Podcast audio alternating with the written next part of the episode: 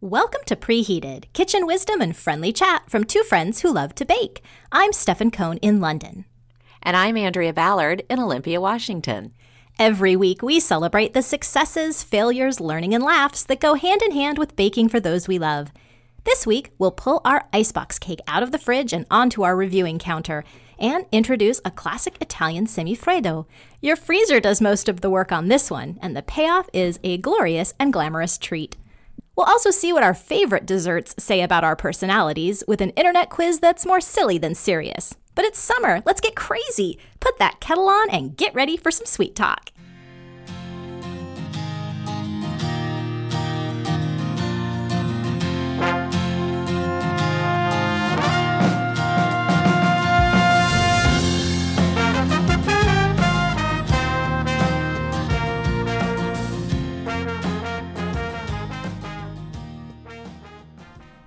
Stefan, I have just had another evening with my cookbook club. Oh, I'm so jealous of your cookbook club. You have such a great time, and it looks like you make some amazing things from some amazing books. It was really great this time. This was actually our spring cookbook club, and it was delayed to summer because of some remodeling happening in the bookstore where it's hosted. That's Browsers Books in downtown Olympia, my favorite bookstore. Okay.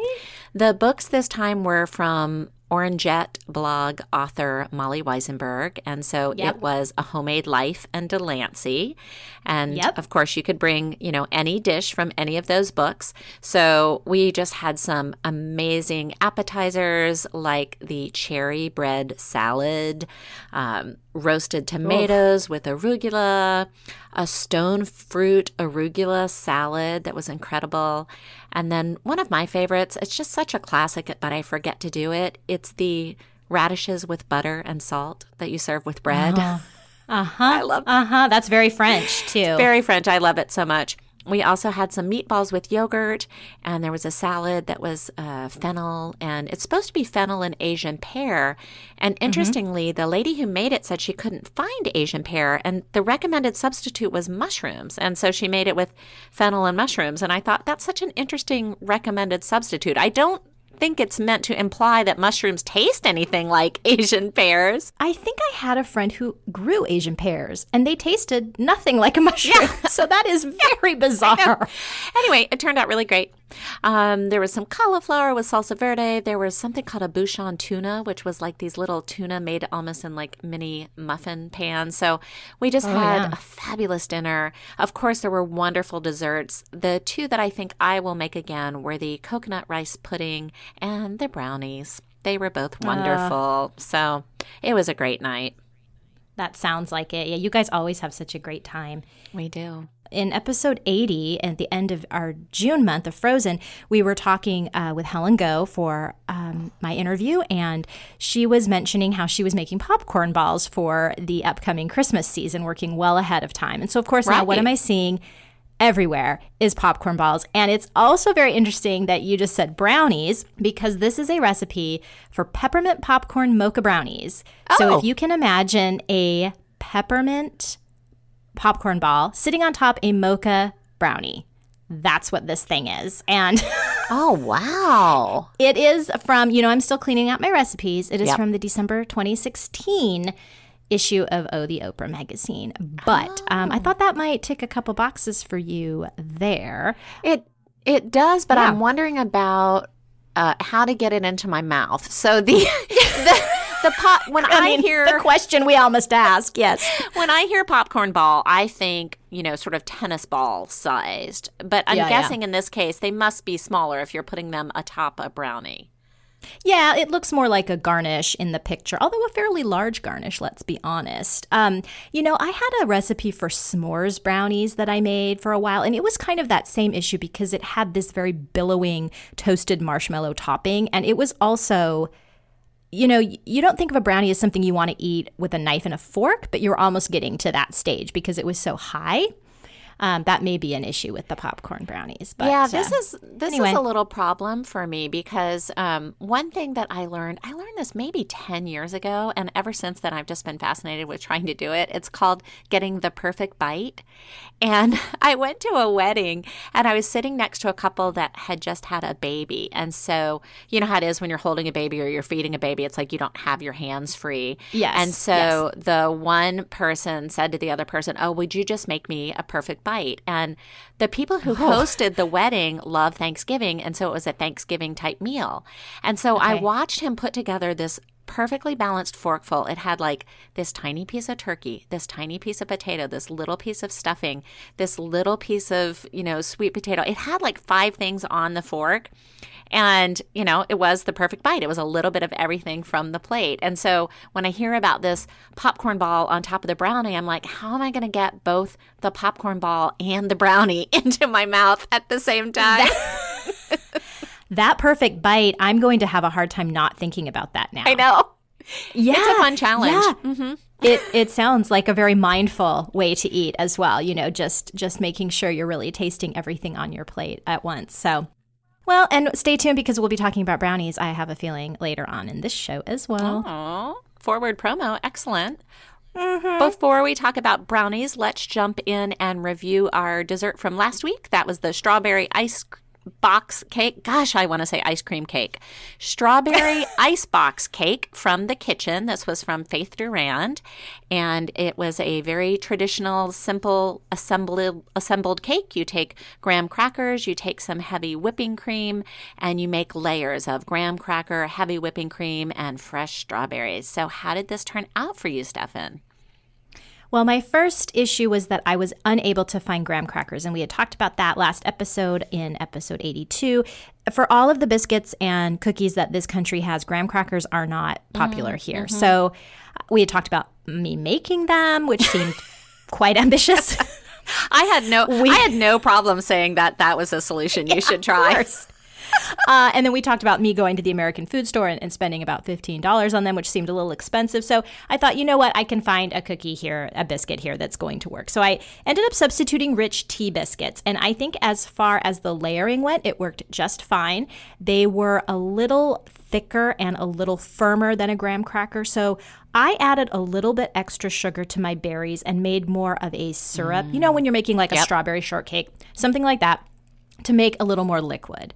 Um, I then I whipped my my cream. I did not end up using the rose water, but it tasted delicious without. And then you're kind of making like a dessert lasagna if you want to think of it that way. you're I do. which Yes. I do. yes, I know exactly. Um, you. So you're you're doing the cream and and the the, the biscuits and or the graham crackers and and the berries and um, more whipped cream and then you're finishing it off with some dark chocolate, drizzling it over.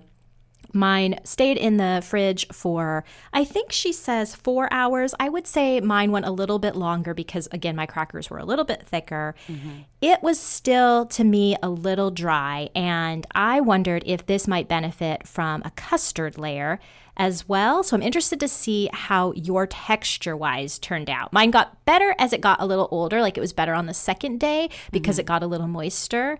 But I was thinking that some nice vanilla custard wouldn't hurt anything and might add to my my pleasure in eating this. How did it work for you?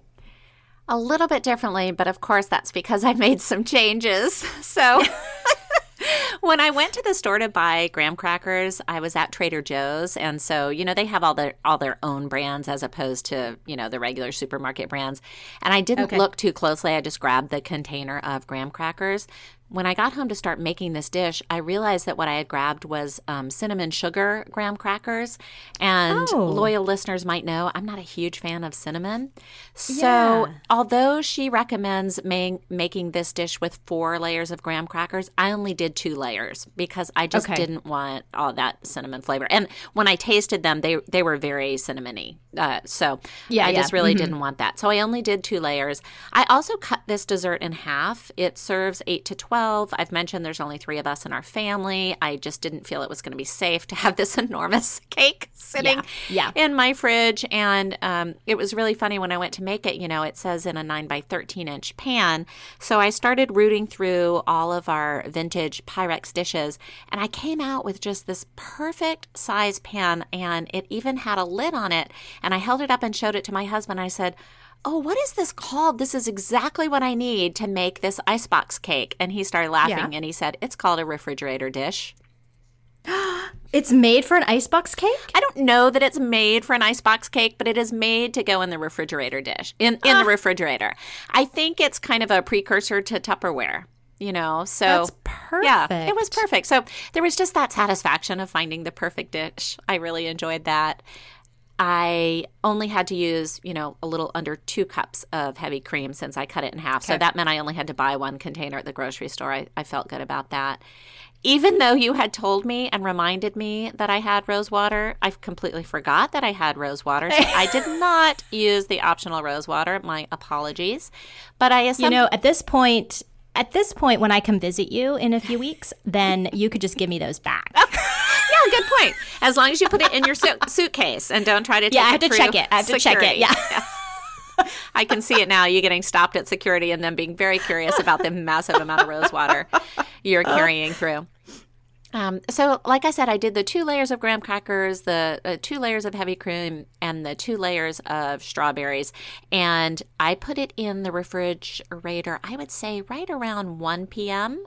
And I had my first piece, um, I think around five and it was still pretty crunchy and then Yeah. i mm-hmm. had another piece after dinner so maybe around 8 or 9 p.m and it had softened up quite nicely and then the next day when i tried it in my mind it was too soft because at that point Okay. like for me there's this balance between a soft graham cracker and a soggy graham cracker and on day Right. two i thought it had moved over into soggy but Into mush. yeah, and that mm-hmm. just that didn't grab me. So I do think you do want to go at least the four hours, and I would say kind of a, maximum of eight. I don't know that I would make this and let it sit overnight and then expect to serve it the next day because it, it was pretty soft. Okay. And I like your point too about having this recipe because I I did have another family over and we all had fairly generous portions and I still had a huge huge amount left. Mm-hmm. So I think this would take kindly. I mean obviously that's what you're saying that it, it can be whittled down if you need it to be and since you are just kind of playing around with with layers of ingredients, I think it works nicely in a smaller capacity. Yeah. At the same token, you have a huge dish to take to a potluck or something like that where Yes. you do need to feed a lot of people. It works really well for that. Yeah.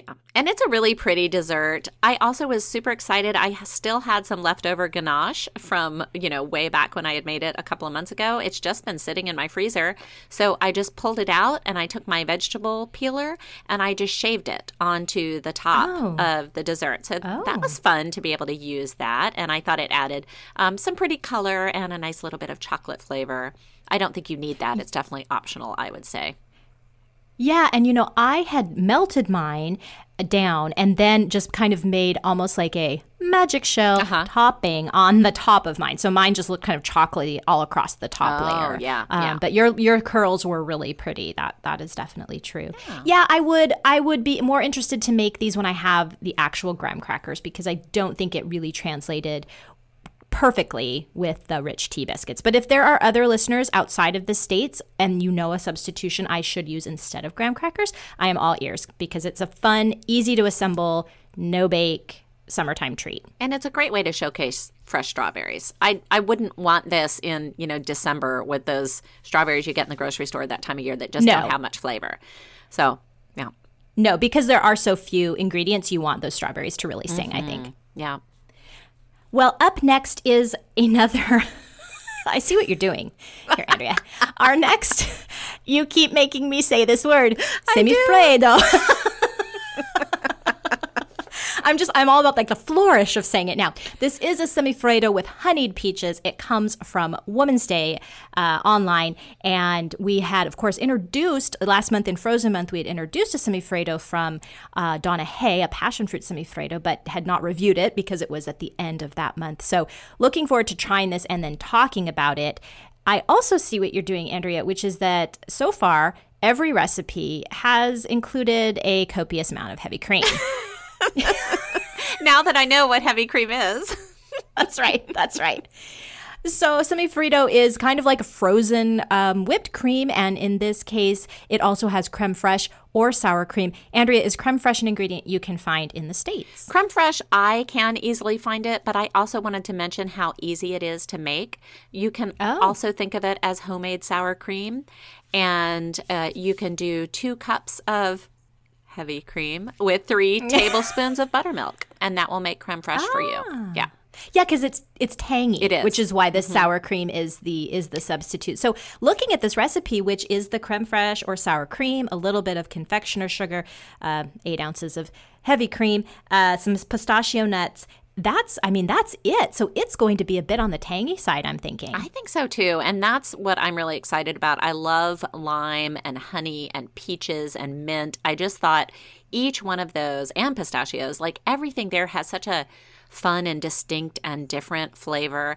I really ran into a problem finding passion fruit here in Olympia, so I was not yeah. able to get my semifreddo fix last month like I had planned. So um, it's not just to torture you into saying the word. I really wanted to make a semifreddo, uh-huh. so that's why I was pulling this one out, and I'm just really excited about this different blend of flavors. I can't wait to try this yeah, again, it's going to come together really quickly. You're really just whipping that thing, uh, the ingredients together, sticking it in the in the freezer for a bit, and then right at the end, when you're about to serve it, you're going to slice up some peaches and macerate them with some honey and some lime juice to spoon over the top. So it should be really pretty as well.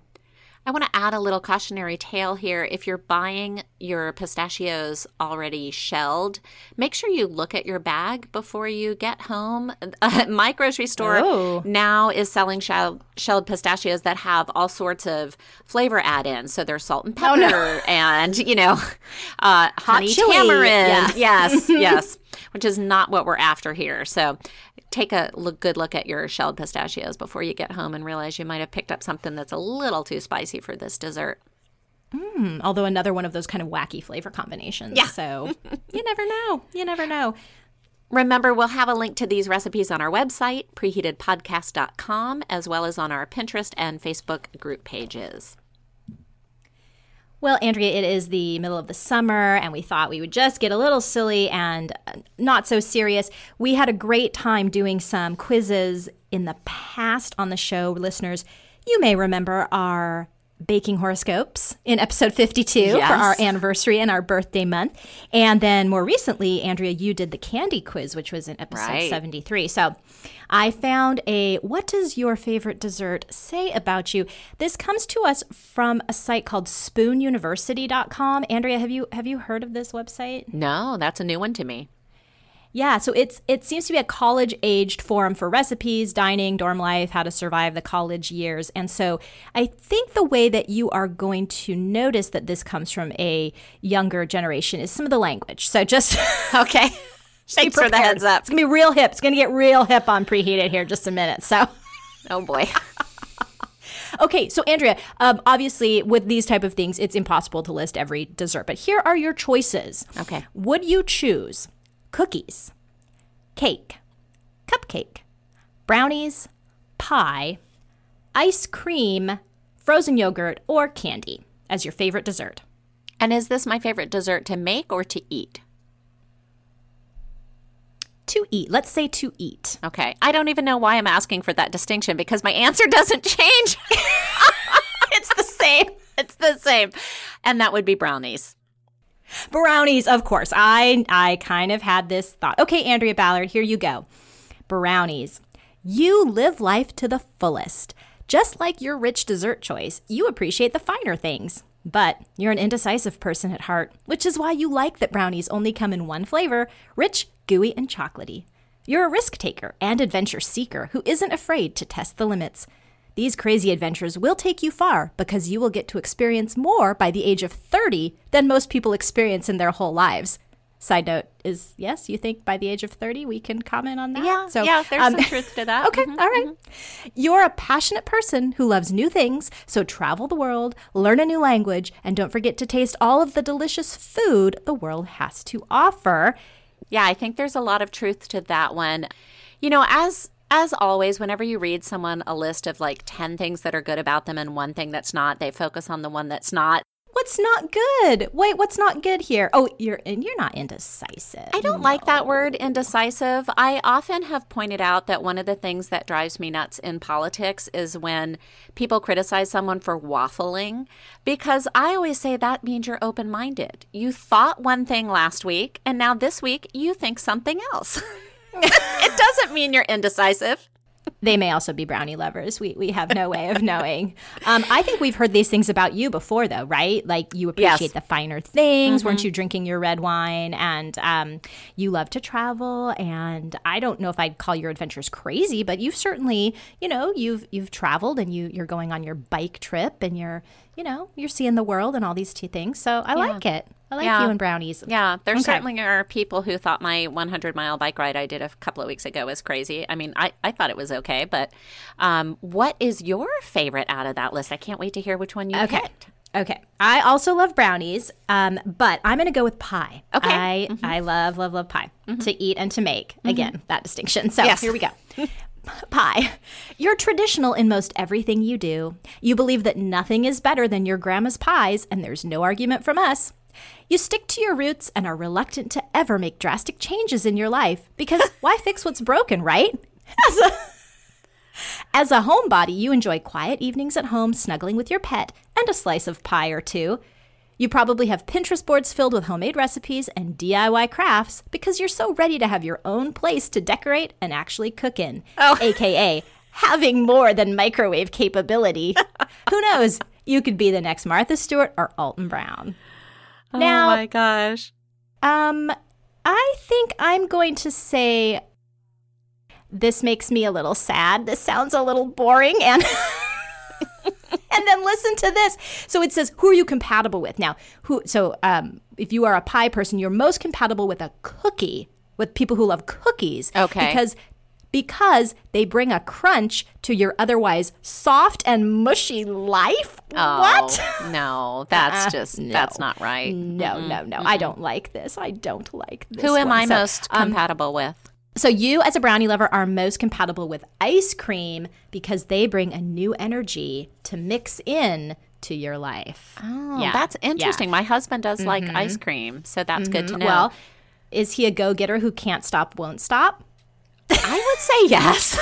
Oh my gosh! I think you're right. All right. Well, there you go. Yeah, energetic, enthusiastic, everyone's supportive friend. That's Yeah, actually there you yeah, go. Yeah, yeah. Um, however, here's this part. Has he always wanted scientists to release cloning technology to the general public so he can finally live life without FOMO? Oh, the, oh, I just have so much Uh-huh. to say about this. We're going to have to save that for another, maybe one episode we'll have the husbands on because my biggest joke in my family is about how he has FOMO, which, of course, for those of you who don't know, is fear of missing out. And I have Mm-hmm. JOMO, which is joy of missing out. And so. well, see, you are the brownie and the ice cream of the dessert world. That is hilarious. Well, listeners, if you want to see what of these other funny and not very serious things say about your favorite, I will post a link to that Spoon University. Um, very important dessert quiz for a for a long summer's day. So pretty funny. Yeah, well, you know, as they say, baking is a science. So we like to continue to bring the science to all of our listeners. So I hope you guys enjoy that. Well, you were just talking about the parts of the wheat bran. So, I mean, you know, we've already had had so much science. Yeah. that might have been some fake news there. I don't think I was very accurate on that. Well, the timer's buzzed, and we've got to get this episode onto the cooling rack. We'll be back next week with a review of our semifreddo. Will this Italian treat have us living la dolce vita? We'll also introduce a no bake almond butter thumbprint cookie that uses a special crunchy ingredient I hope Stefan can find in England. Fingers crossed. And we'll talk about some of the best cookbooks for kids if you've got a budding junior baker looking for some summer projects. Remember, you can find us and our featured recipes on our website, preheatedpodcast.com, and on Facebook, Pinterest, Twitter, and Instagram. If you like our show, please do tell a friend. That is the best way for other people to find us. And if you have some time, consider going and ranking and reviewing our show wherever you download our podcast on Google, Apple Podcasts, Spotify, or any of those mediums. Until next time, I'm Andrea Ballard in Olympia, Washington. And I'm Stefan Cohn in London. Thanks for listening and sweet dreams.